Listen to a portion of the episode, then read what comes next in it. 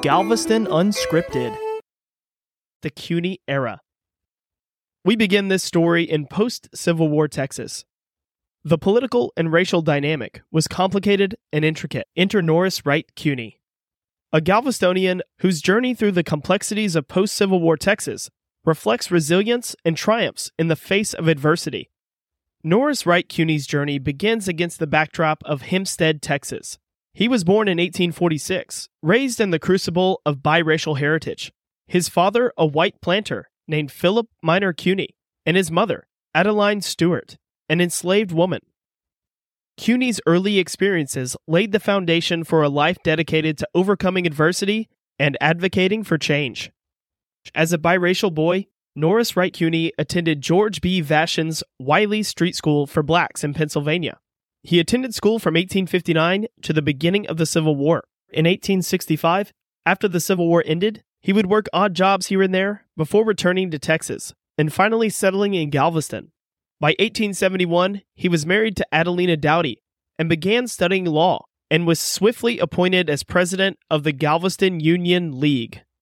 As we delve into the Reconstruction era, a pivotal chapter in American history, Cuney's political trajectory takes center stage.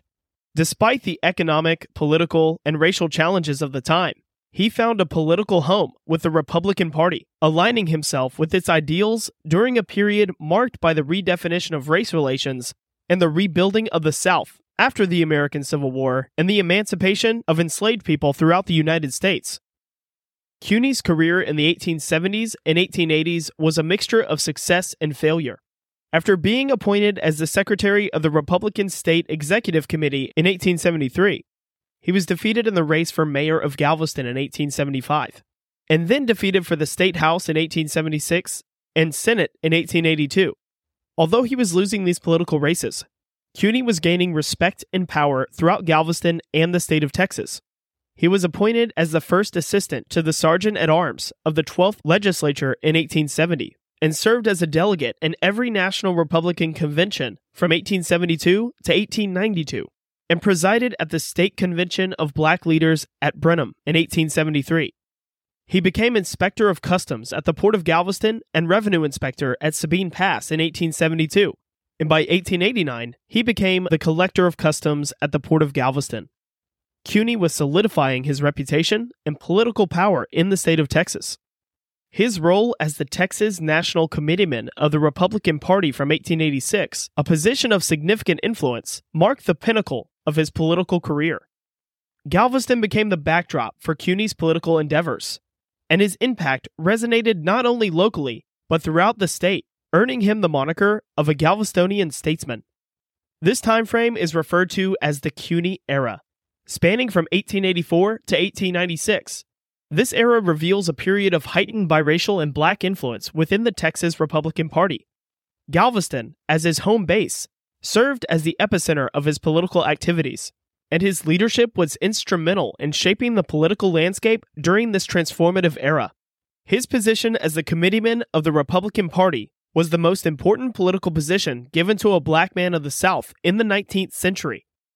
Galveston, with one of the most diverse populations in Texas, became a microcosm of the broader challenges and opportunities facing Texas during post Civil War Reconstruction in the South. Cuney's commitment to economic empowerment and education further solidified his legacy. He was appointed a school director of Galveston County in 1871 and supported the Black State College at Prairie View, which is known today as Prairie View A&M University. Galveston became the canvas on which he painted a vision of prosperity for the black community. He established the Screwmen's Benevolent Association in 1883.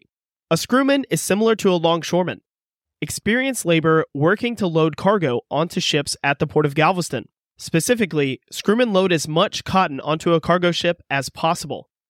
The establishment of the Screwmen's Benevolent Association, coupled with his support for education through roles such as a school director in Galveston County, showcased his holistic approach to community advancement.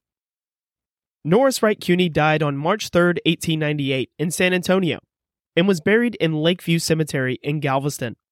Norris Wright Cuney was not born in Galveston, but got here as quick as he could. Cuney's story unfolds as a testament to vision and political justice. Norris Wright Cuney, a beacon of inspiration who defied the odds. Galveston became the backdrop of his political power in Texas, and his accomplishments became seeds that blossomed into a legacy that continues to shape the narrative of Texas history. Norris Wright Cuney and the Cuney Era. This is Galveston Unscripted. To dive into everything Galveston, check out visitgalveston.com